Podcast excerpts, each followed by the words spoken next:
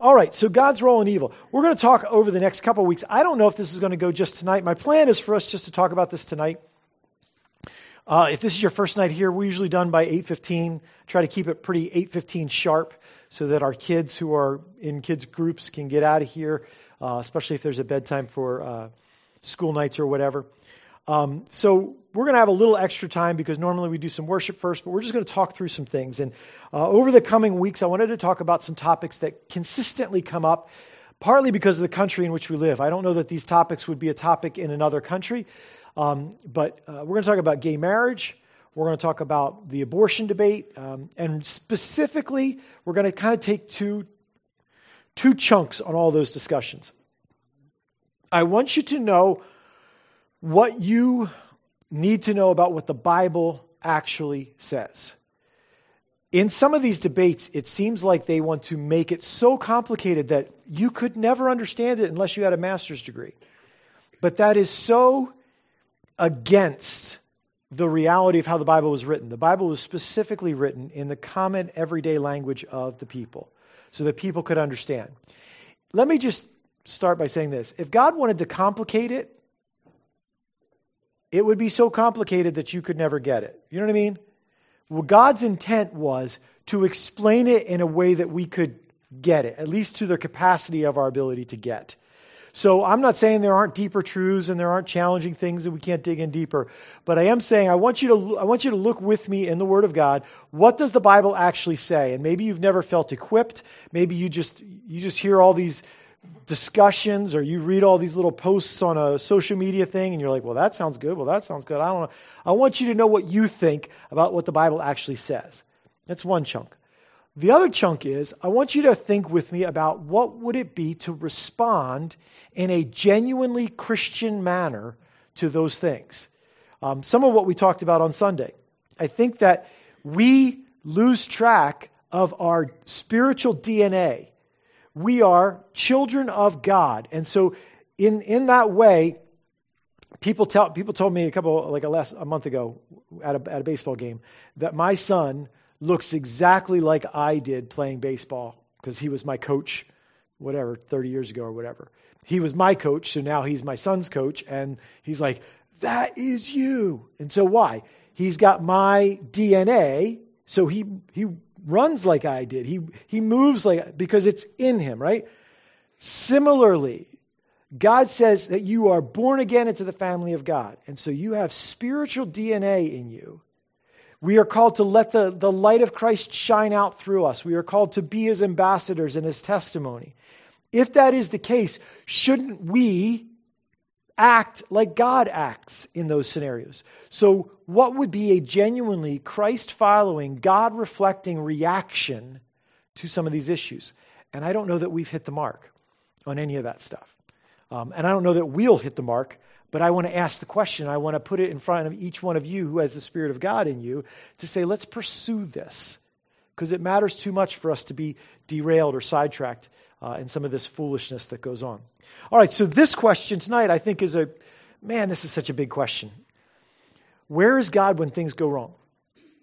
Where is God when people do unimaginably awful things?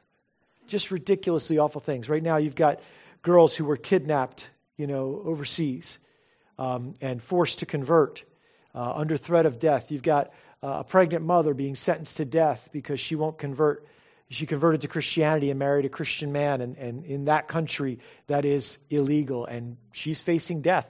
I think she's seven months pregnant. I don't. I didn't pay that much attention to the, all the details of it, but because the shock factor is just too much. But like, can you imagine that? The, this is a world in which we go. How can God let that happen? Where is God in that? Um, what I want to do just to start out here is think with you about the impact of getting this right. This is not theoretical at all. This is life changing. What you believe about where God is when bad stuff happens affects everything about your relationship with God.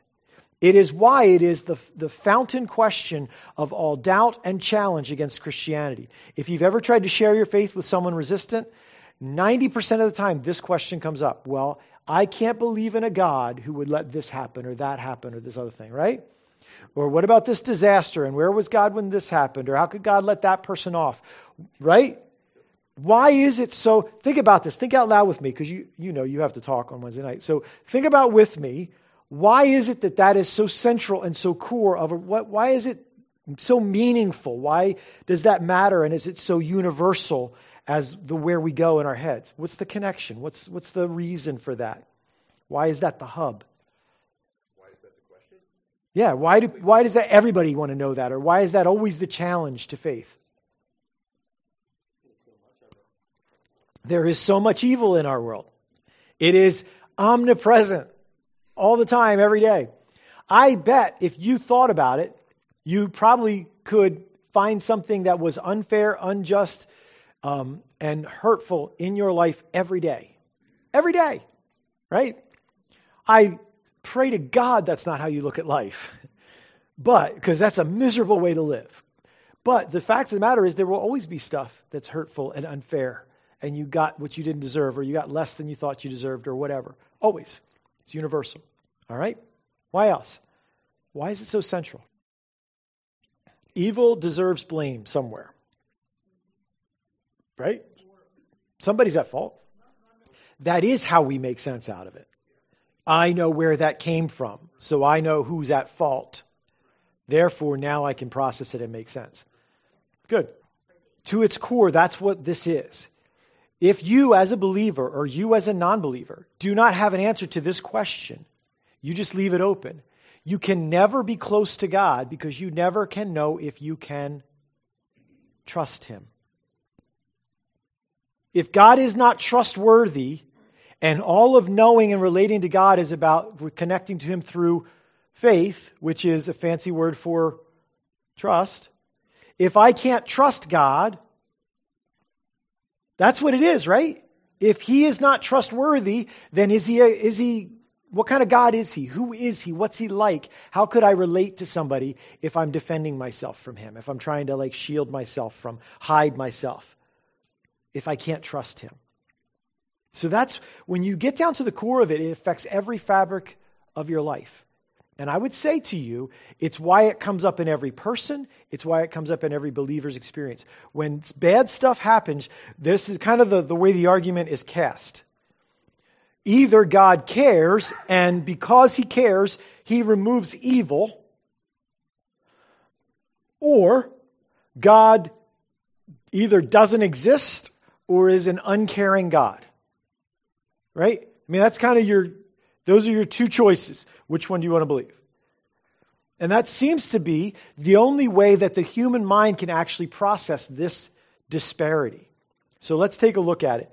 Um, what do I want to what I want to show you? I just want to show you four points, and hopefully you can hang your hat on a couple of these in, in a way that it makes sense. I'm not going to tell you that I've got the perfect explanation, and this is exactly the truth. Because I don't know that we can get to exactly the truth. I don't know that we can digest exactly the truth.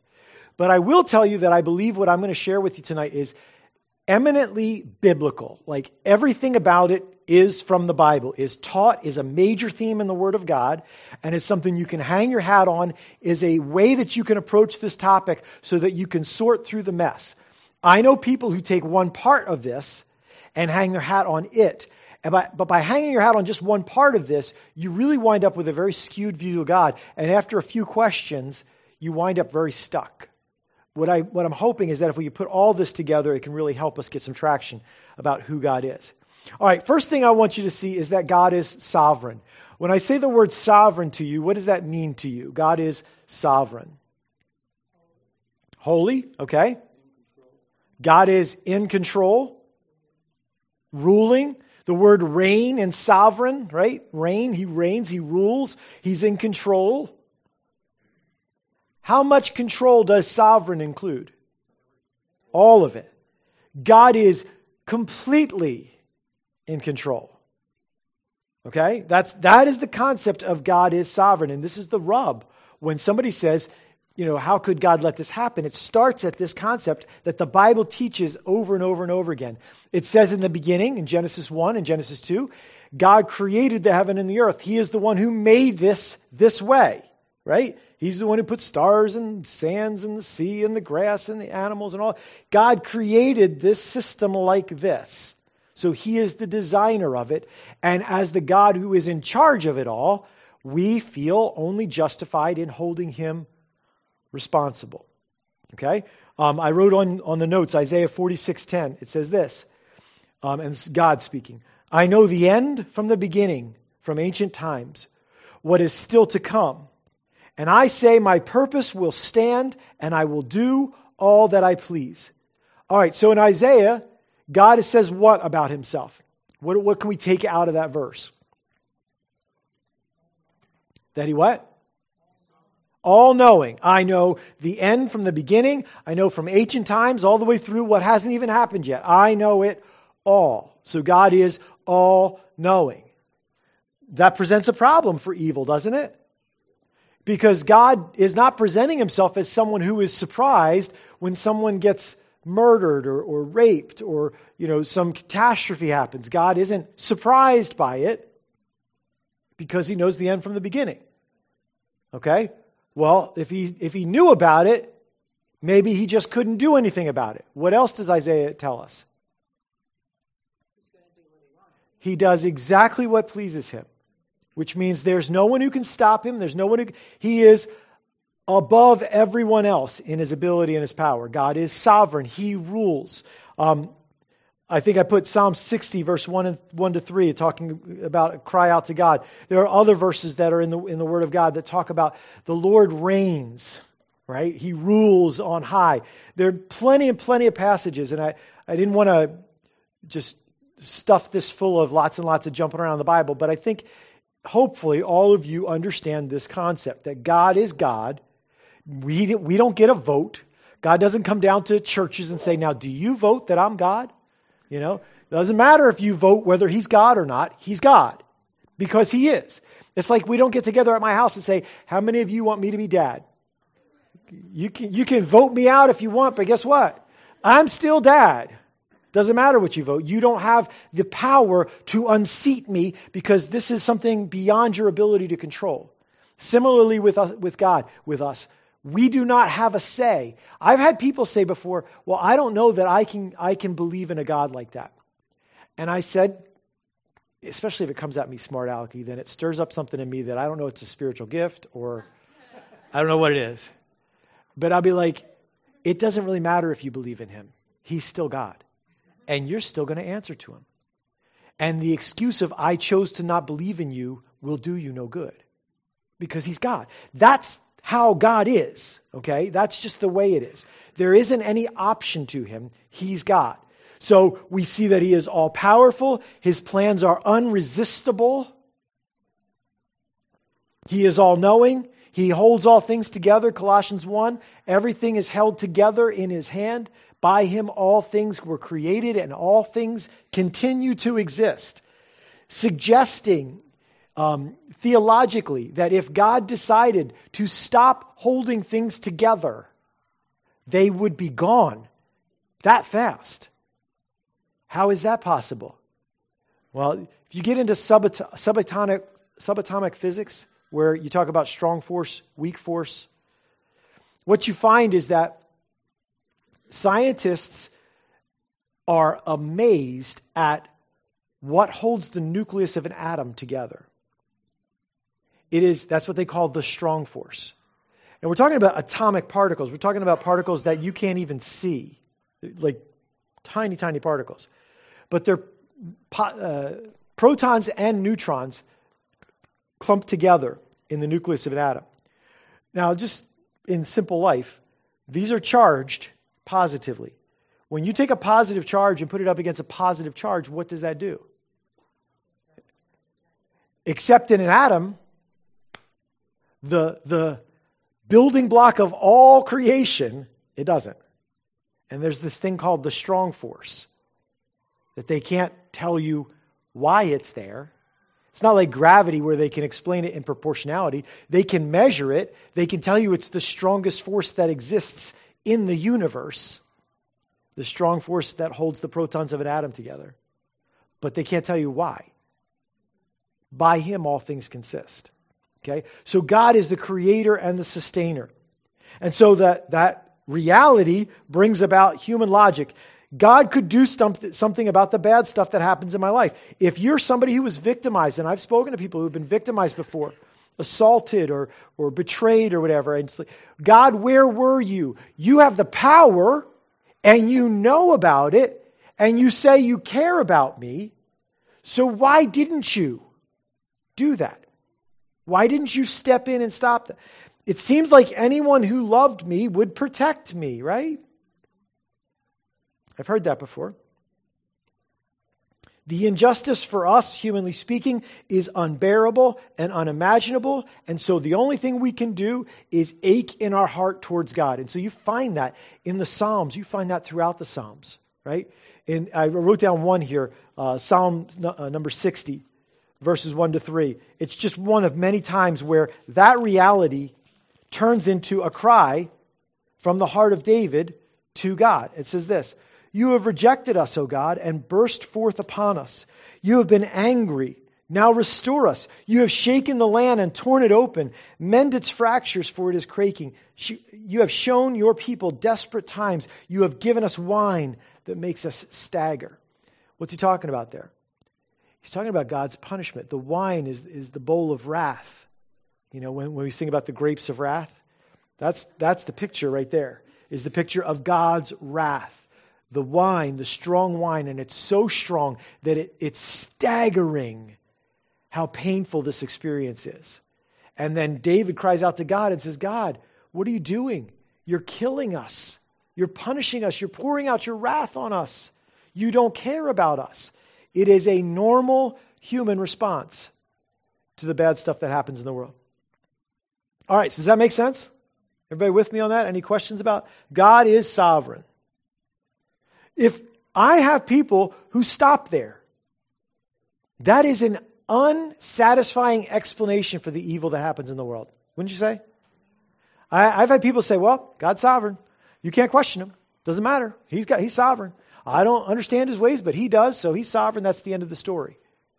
And I would have to accept it if that's the only thing the Bible taught but it's not. The Bible teaches more. And I think the Bible gives us a way of approaching this. Certainly, God is sovereign. But uh, the second thing I want you to see is that God made a sovereign choice. No one forced him to do it, but he did this thing. And what he did is he said, I'm going to give mankind independence. I'm going to give mankind the ability to make choices. And I am not going to stop them. I mean, go all the way back again to the beginning. He created the world. The world was in his hands. The sun rose when he set. The stars appeared when he said. He was in charge until he created man and breathed into him the breath of life.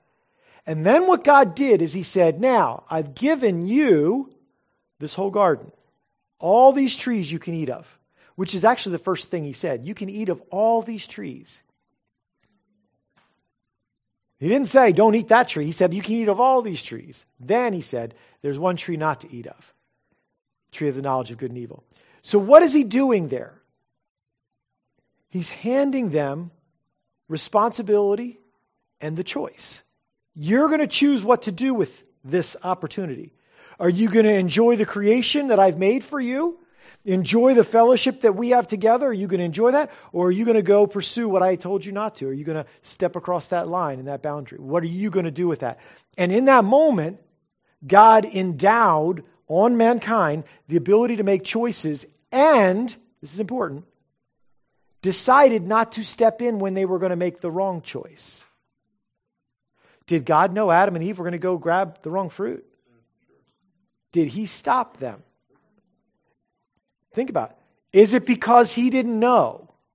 He was like busy cleaning out, you know, the laundry room or something. Then he came back like, "Oh no, you've eaten the tree." Is that what it was? No, God knew what they were doing, but God gave them a choice and let them walk that choice out. So he gave them free will, and then mankind is the one who chose to do what was wrong. Now, what's the fallout of that choice? Sin death.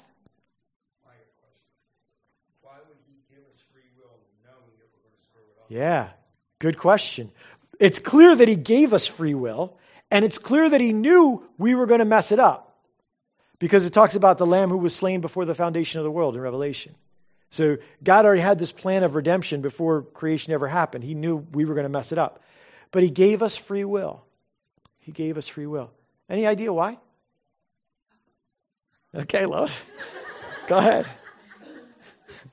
I saw a light bulb. Yes, I did.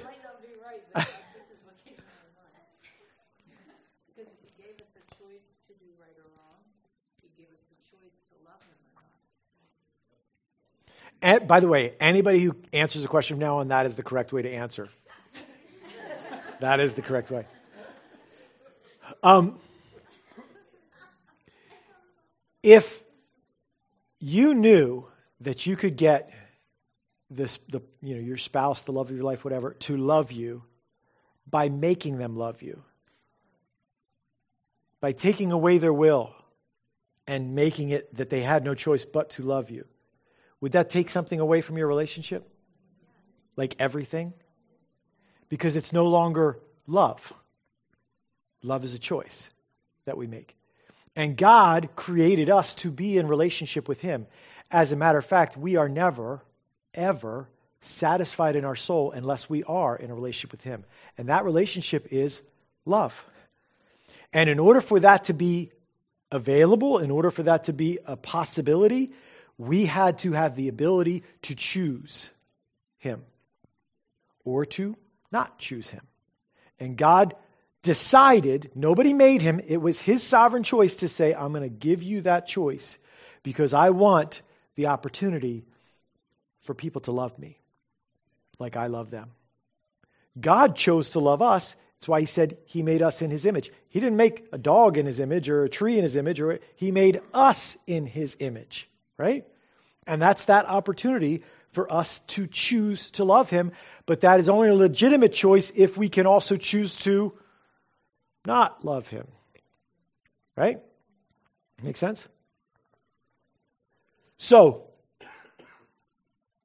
what comes out of this choice? Essentially, everything we hate about this life selfishness, self centeredness, pain, hurt, betrayal, death, saying goodbye, people that try hard but mess up, people that don't try to, uh, don't try to do the right thing, they try to stab you. Like, all of that came from what? From our choice to sin.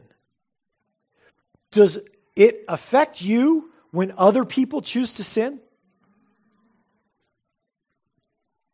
And God, when He gave us a choice, said, What was He going to do? He was going to not stop people from making bad choices, right?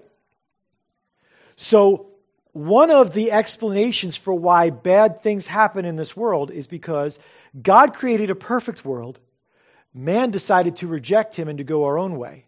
And what we see in this world, in terms of death and destruction and devastation and pain, is all a fruit of man's choice that broke God's heart. God did not set man up. I mean, think about it. He gave them one tree that you can't eat, and he gave them a whole garden prepared by God that you could eat. Where's he stacking the odds? You know what I mean? He's really inviting them to a relationship with him. And that's what he wanted. And when we turned our back on him, broke his heart. Just like if your children were to turn, turn their back on your love, it would break your heart. Can you imagine?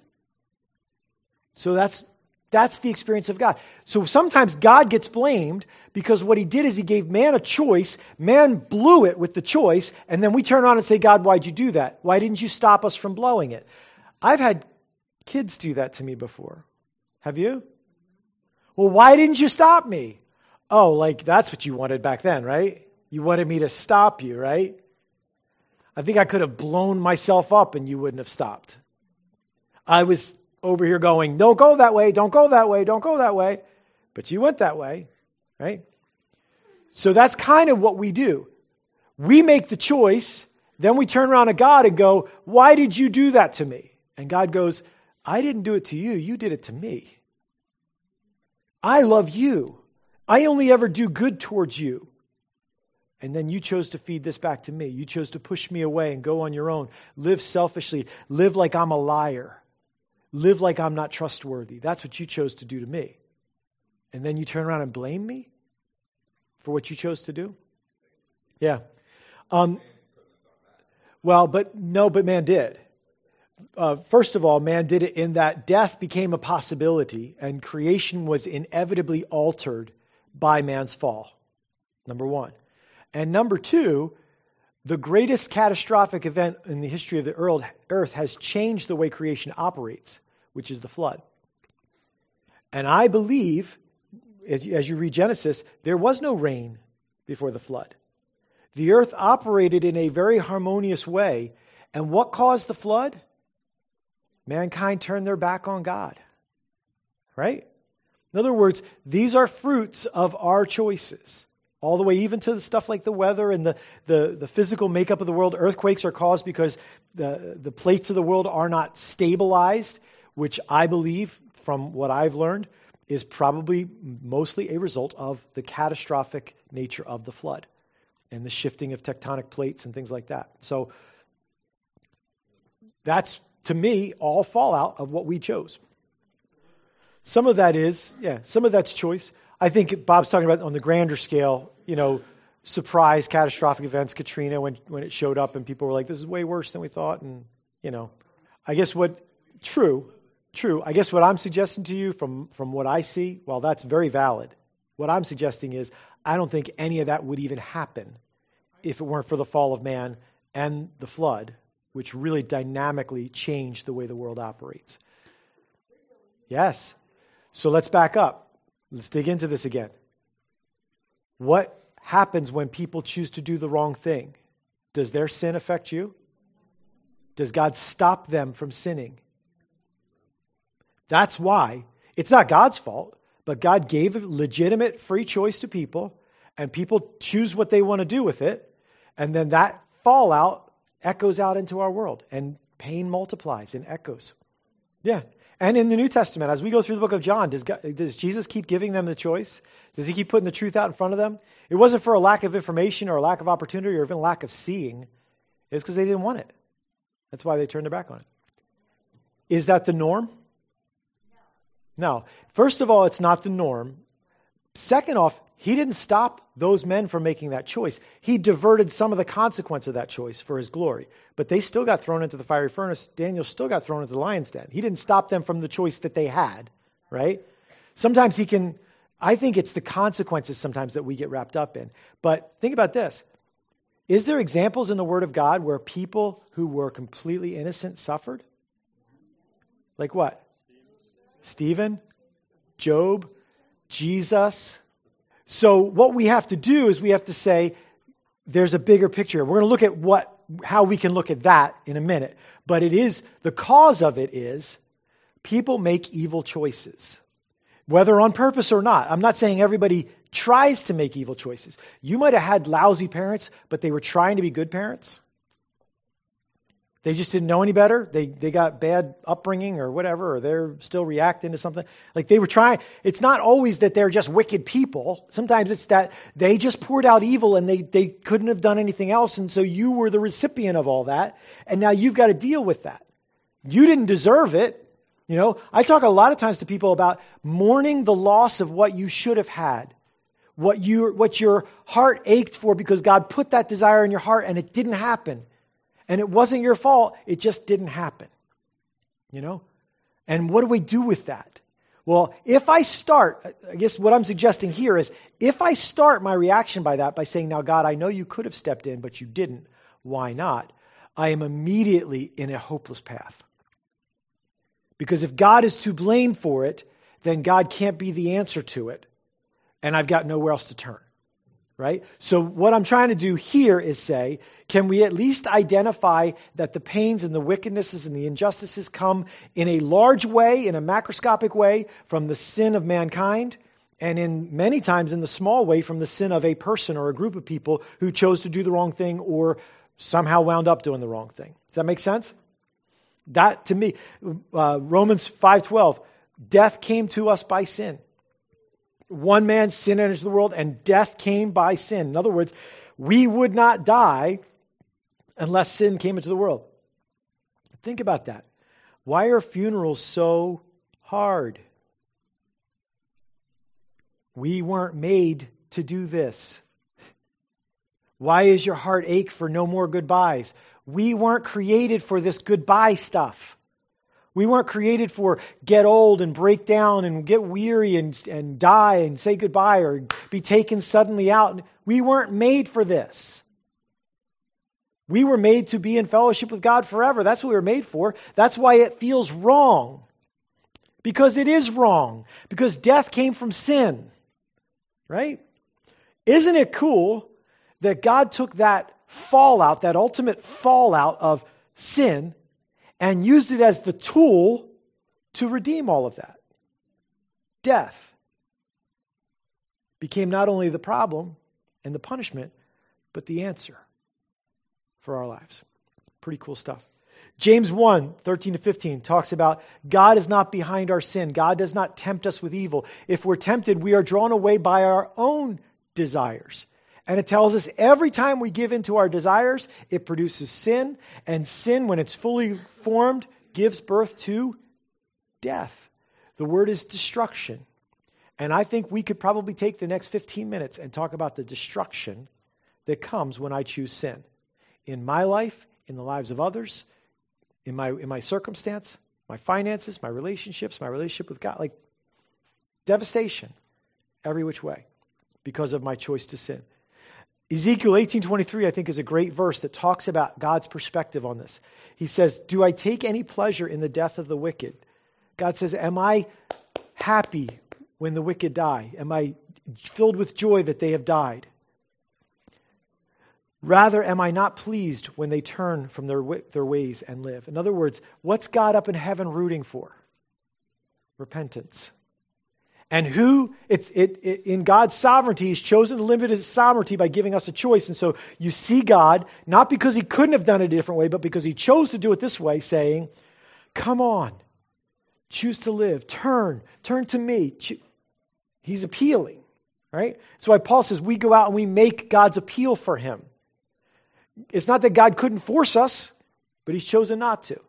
And so when we turn our back on Him, it isn't God, it's us. So God chose to give man the choice, and He does not take that away. He does not stop it. There are times when God cuts off a process just because of God's purpose and God's plan. And we see that in things like Karen's talking about with Daniel lions that cuts off a process. But God does not stop people from choosing wrong. And most of the time, if virtually all the time, that has fallout beyond their own life into the lives of people around them. And that is the way this works spiritually. It's why this world is so lost, so dark, and so filled with hurt and pain. People choose to do evil and chose to do evil, and it has fallout. The evil in our world is primarily a result of what mankind collectively has done with God's gift of choice. Now, let me just say two other things that we got to keep straight in our heads as, as we look at this. So, first of all, is God is sovereign. God is in charge. No one made him do anything. God has all power, all knowledge, absolutely. But secondly, we see from the very get go and really throughout all of Scripture that God has chosen to give a choice, the choice to us about what we will do with our lives. And God does not interfere with that choice. And while that is, it is difficult sometimes to wrap your head around. Have you ever prayed for somebody to receive Jesus? Lord, please, please get them, right? There's a difficulty in that prayer. And, I, I'm not saying we got to get our heads all twisted up. This just illustrates how deep this is. There's nothing wrong with saying, Lord, will you please, please help them see you? And, and I'm praying that they would come to receive you. I, I, that's a great prayer. But God's up in heaven going, I know. That's what I want. I mean, I died for them, right? Don't you get it? I want that too. Like, in other words, what I'm saying is God legitimately gives people a choice. There is a, there's a doctrine in the Word of God called election, and, and it can get you all twisted up in your head in terms of, well, I didn't have a choice, God, and, and that, that technically is also true, which is hard to explain because God's a lot bigger than my simple explanation. But for the sake of getting my head around this, I have to approach it this direction. If I approach it from that direction, I am hopelessly lost. So I can only approach it from this direction that God gives us that choice, and He does, and I make a choice with that. And so if I'm praying, what I'm praying a lot of times is not for the result, I'm praying for the process. I'm praying for God to continue to persist in reaching to that person, in knocking on their the heart's door, in doing everything and anything to be the most convincing possible argument to them, to make it as clear as he can with them. Right? That's what I'm really praying. God, don't give up on them. I'm not giving up on them. Stay after them. You know them better than anybody in this world. So make it so it's so plainly obvious to them that it's it just there's just no turning away from it. Make it so that it's just so appealing to them that it's almost irresistible. God, would you go get them with everything pour everything you got after them. Get them. Just go get them. And then God's like, "Yeah, let's do that." Right? But God is not forcing people to get saved. He's not making that choice for them. Does that make sense? I know. We're in, I said we're in the deep end, so a little bit deep stuff. Two other things that bring some clarity to this about whether God is responsible for the evil in the world. One is that God is the judge. I put down here Psalm 96:13, a little excerpt from that verse. He comes to judge the world, or yeah, he comes to judge the earth, and he will judge the world. Um, what Psalm 96 includes is a theme throughout Scripture that there is a day of reckoning. And who will be the one judging everyone on that day of reckoning? God. God is the judge. And so I say this to people sometimes. If someone really hurt you and wounded you and did wrong to you, God is the judge. He didn't miss it, and He is just. So that will be paid back exactly how it needs to be paid back. In other words, if that person lives in their sin and dies in their sin, God will judge. As we saw before, God's not going to be like jumping up and down for joy about the fact that these people have chosen judgment instead of salvation. I mean, He died for salvation, but He is just and He will judge. And so, let's say, you know, greatest criminals of all time, whatever, you know, let's say Hitler doesn't repent, doesn't come to know Christ, will God pay him back for what he did? Absolutely, he will. And there is even terminology in Jesus' discussion about how punishment in eternity will be commensurate to what you did on earth. Jesus says, It will be worse in the day of judgment for you than for Sodom and Gomorrah or for Tyre and Sidon. Because if the works that were done here were done there, they would have repented. Like, in other words, there seems to be some sense that God will measure out punishment according to the works that were done in eternity. Is a pretty powerful thought that God will measure out punishment justly. Now, I guess the twist in that is um, what if that person gets saved? Right? Then they don't get punished. Right, exactly. Just like you didn't get punished. Right? Like, in other words, why would I hold it against them that Jesus paid for them?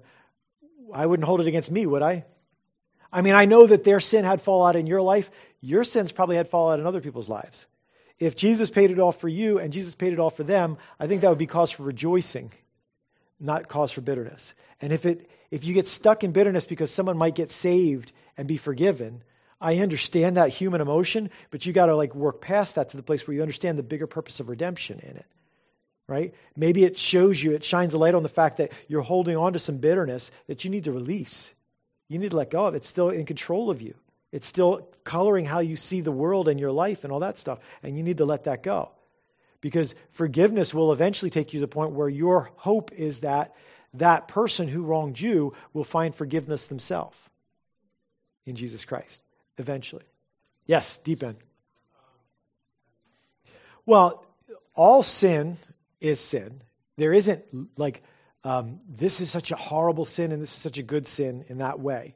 But there is fallout. There is accountability to fallout here, here on earth and suggestedly in eternity. And, and every time Jesus says that, he talks about their willful resistance of truth. In other words, almost like how hard God came after them and they still rejected it. It's almost like that kind of a thing. In other words, that, that theoretical, hypothetical person out in the wilderness that never heard who rejected general revelation versus one of these Pharisees who stood in the temples with him every day. That seems to be more the measure. It's a very hazy teaching in the Word of God, but there does seem to be justice. I guess what I would say is the strong teaching of the Word of God is that Jesus will be a just judge. He will be exactly right in what he does. And so, in my limited understanding of how this awful thing that was done to me, I feel like it's this big thing. They won't slip away. There will be justice done on them. God is leaving space for mercy so that they could maybe come to repentance. But if they do not, there is justice stored up for them. It may be that you, in your mind, have a outsized proportion of what was done to you compared to what was done to other people. And so you think this person is really, really bad and they deserve a lot. So, but God is just and God knows exactly the right amount. So they won't miss any of the punishment that they are owed if they choose to, you know, absorb it themselves instead of receiving the, the gift of Christ. Mm-hmm. Yeah, and that's what I'm saying. There's there is some suggestion like that in the Word of God. Even like uh, Jesus is in the Sermon on the Mount if, if you hurt one of these little innocent ones, it'd be better that a millstone were tied around your neck. Like there's some of this better stuff. And, and how much of that is rhetorical? How much of that is a simple explanation of an eternal truth? I, I can't really, It doesn't ever go into a deep explanation of it. But the reality is that there is hope for those who have been deeply wronged to know that God is just, God is on their side, and God is keeping account. That restores credibility and trustworthiness to God because it's a biblical truth and because it's meaningful when you've been wounded and you feel like you were a helpless victim and no one was there for you. No, God's there and He knows and He's just.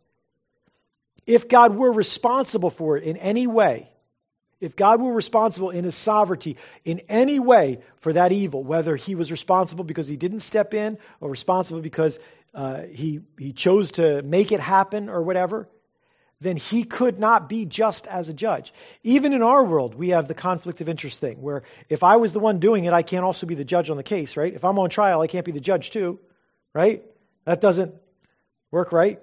Well, in eternity, God is the judge, which means by definition, he cannot be involved in the crimes of the case. And so when God judges, uh, that's one of those illustrations.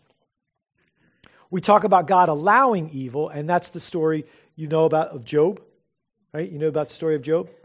Somebody tell me how God allowed evil in the book of Job. How did that how does that go? Right. So there is this picture of Satan accusing Job and asking to bring pain into Job's life. And God says, okay. And sets a limit. First time is you can do whatever you want around him, but you can't touch him. Right? So God sets a limit on Satan. So there, you go, well, God's allowing, he's setting limits. He's, what's God doing? God is, in, in the book of Job, God is bringing something, something's happening there that's bigger than our economy. Our economy goes like this if it's painful and I didn't deserve it, what's going on here, God? Do you hate me? That's kind of our you must hate me. It must be I must be an evil, wicked person and not know it for you to bring bad into my life. The book of Job teaches us that God will take awful, undeserved things that come into our lives. I don't we kind of gloss over how bad it was for Job, but it was pretty bad, wouldn't you say? Imagine losing all your kids, seven of your kids in one day, and everything you owned on top of that. That's a pretty devastated life. And then Satan had to go back to God and say, Well, he hasn't cursed you yet. That's pretty amazing, isn't it? Well, okay, now you can make him suffer like no one on earth has ever suffered. Okay. He afflicts him with these boils, and Job is in agony, and still he doesn't turn his back on God. So there's something else at play here. And and Job's like approach to that happening in his life is an example to us that says, I have to believe that there is more at play and more at stake than just my comfort and what I think I deserve. Otherwise, why would anyone lay down their life for anything? I mean, we, like people who die in, in, in, battle preserving our freedom, we applaud them as heroes, right? They're just amazing, wonderful people. Well, if I'm going to take that standard that I often use with God, that suffering or pain or loss without being deserved is unimaginably wicked, and how can that happen? Then I should look at these people as fools for laying down their life for freedom. Because there is no greater cause than my life and my comfort, right? Oh, wait a minute, there is. And I know it when I talk about freedom in America, but I don't sometimes recognize it when I'm talking about spiritual realities.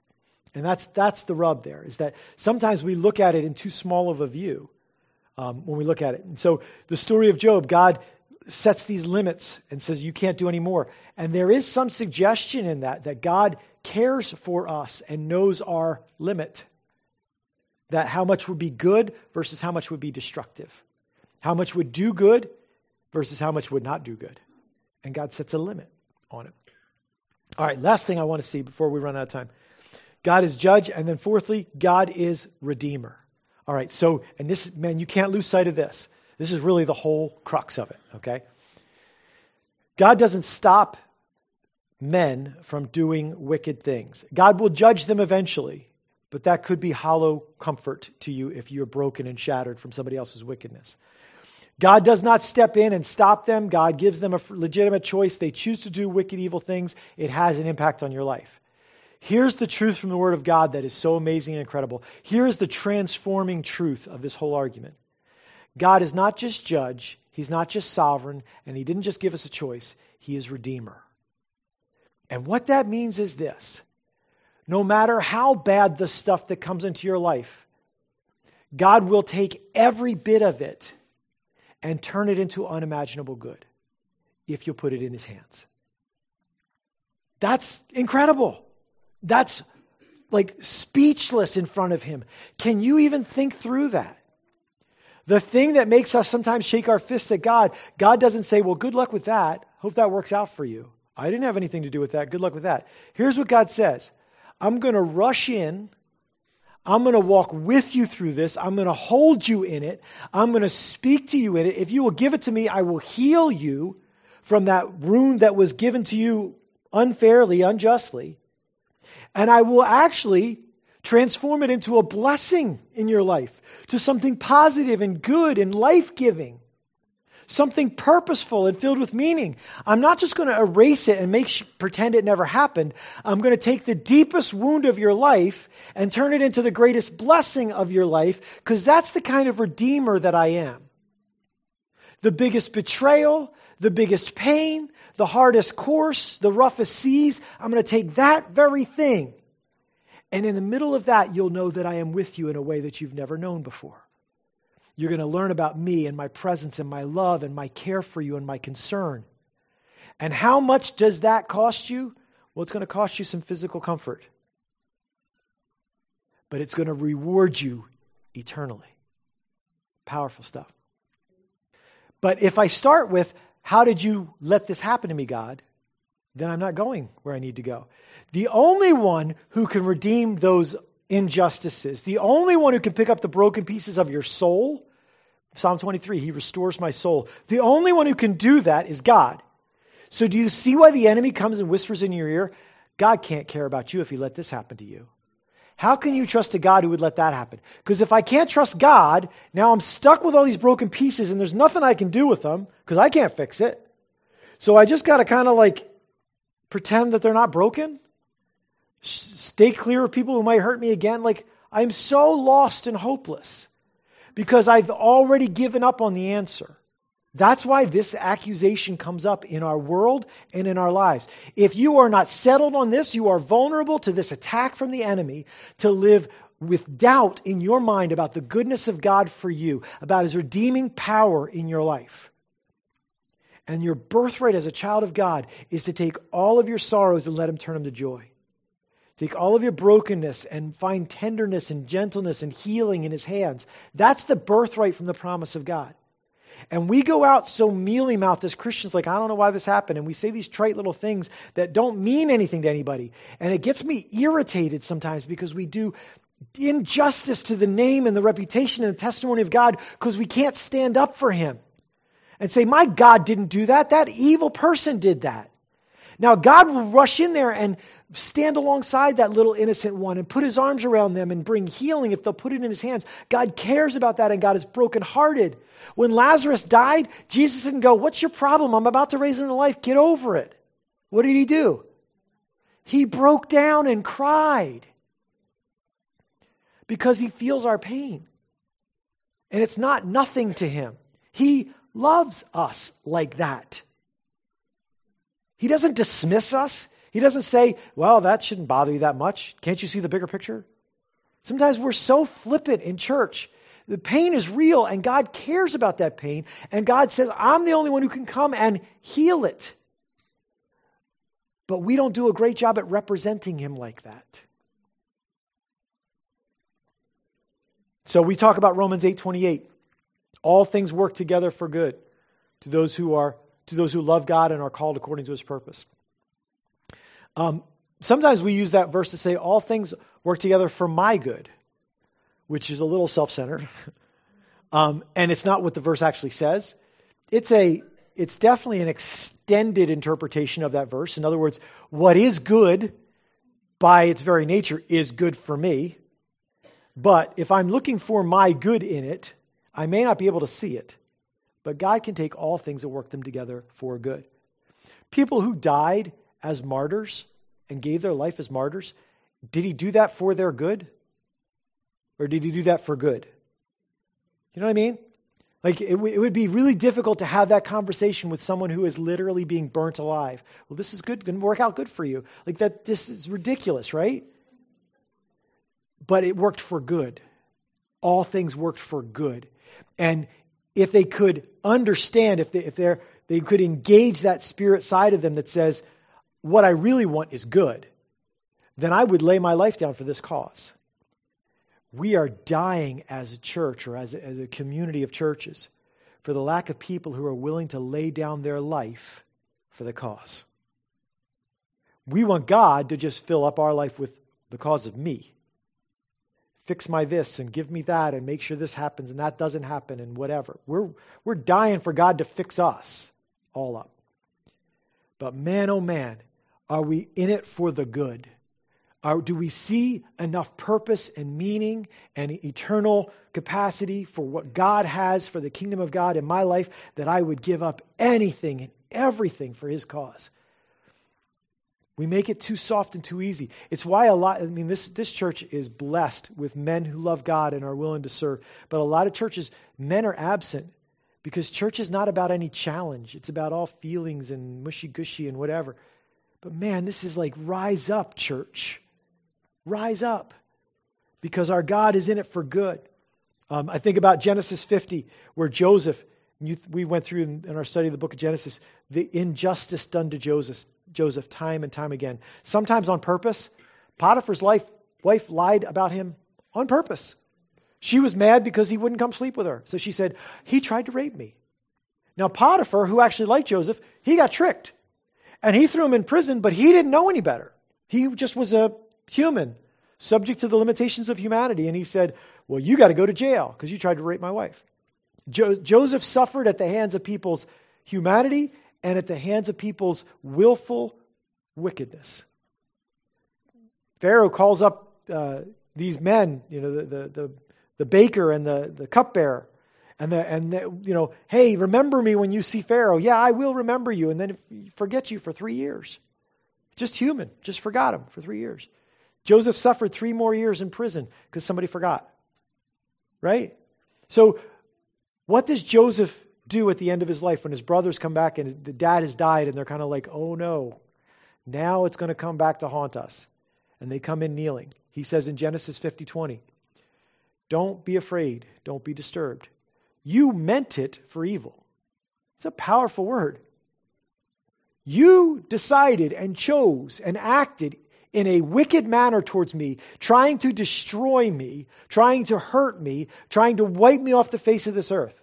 You meant it for evil. But God meant it for good, to the saving of much people. Same word. And that is the impossible paradox for us to get our heads around. How his brothers could have meant it, and at the exact same time, God could have meant it. It's almost as though there's these overlays and both people are acting independent of one another. It creates the same action, but the purpose of one is thwarted by the purpose of Almighty God. And Joseph says, I'm not worried about what you chose to do or your motivations or what you were what you said or did or what that fallout was in my life. I know this. I put it in God's hands and what God meant to do with it was far greater and far much more worth it than anything you tried to do to me. So I'm not going to hold it against you because I trusted it to God. Powerful verse. And a powerful truth for us to live in. When wicked happens, when bad happens, when pain shows up in our lives, the powerful opportunity that you and I have is to live by faith in a God who is sovereign, who gave choice to man, and man has blown it, and you and I have blown it over and over again. But God will judge, so I don't have to worry about getting people back. And God will redeem if I'll let Him. God will redeem. So I hope that's something that can get us on track as we share God with others. Like I said, storing up justice for someone doesn't mean he hates them. That means he's, he's accepting their choice to face judgment on their own. Absolutely. I think, you know, in prison, a lot of people feel like, and, and in lots of areas, they feel like they are broken beyond repair, right? And I think the story of Tamar that we went through, Judah and Tamar in Genesis 38, I don't know if you remember that story. Tamar was a prostitute, or she dressed up like one.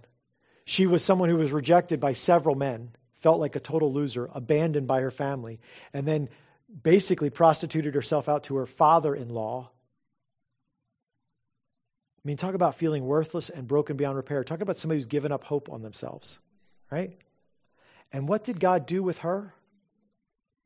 The child born to her, Perez, was the child, the son of Judah, through whom Jesus came. God used that wicked act and that girl's sense of being alone and abandoned and broken and bruised and helpless and hopeless. And he said, You know what I'm going to do with you? I'm going to make you the one through whom Jesus comes, the Messiah, the Savior. Judah already had children. Two of them died because of their wickedness. The other one, whatever, it was through that union that God brought the Messiah. talk about God redeeming those who seem hopelessly broken those who seem hopelessly lost. If you have felt wounded beyond repair, if you have felt broken, if you felt marked, if you felt like you're too far gone for God to do anything with your life, remember the story of Tamar. Powerful story of redemption. God can do more than we can ask or imagine. Good.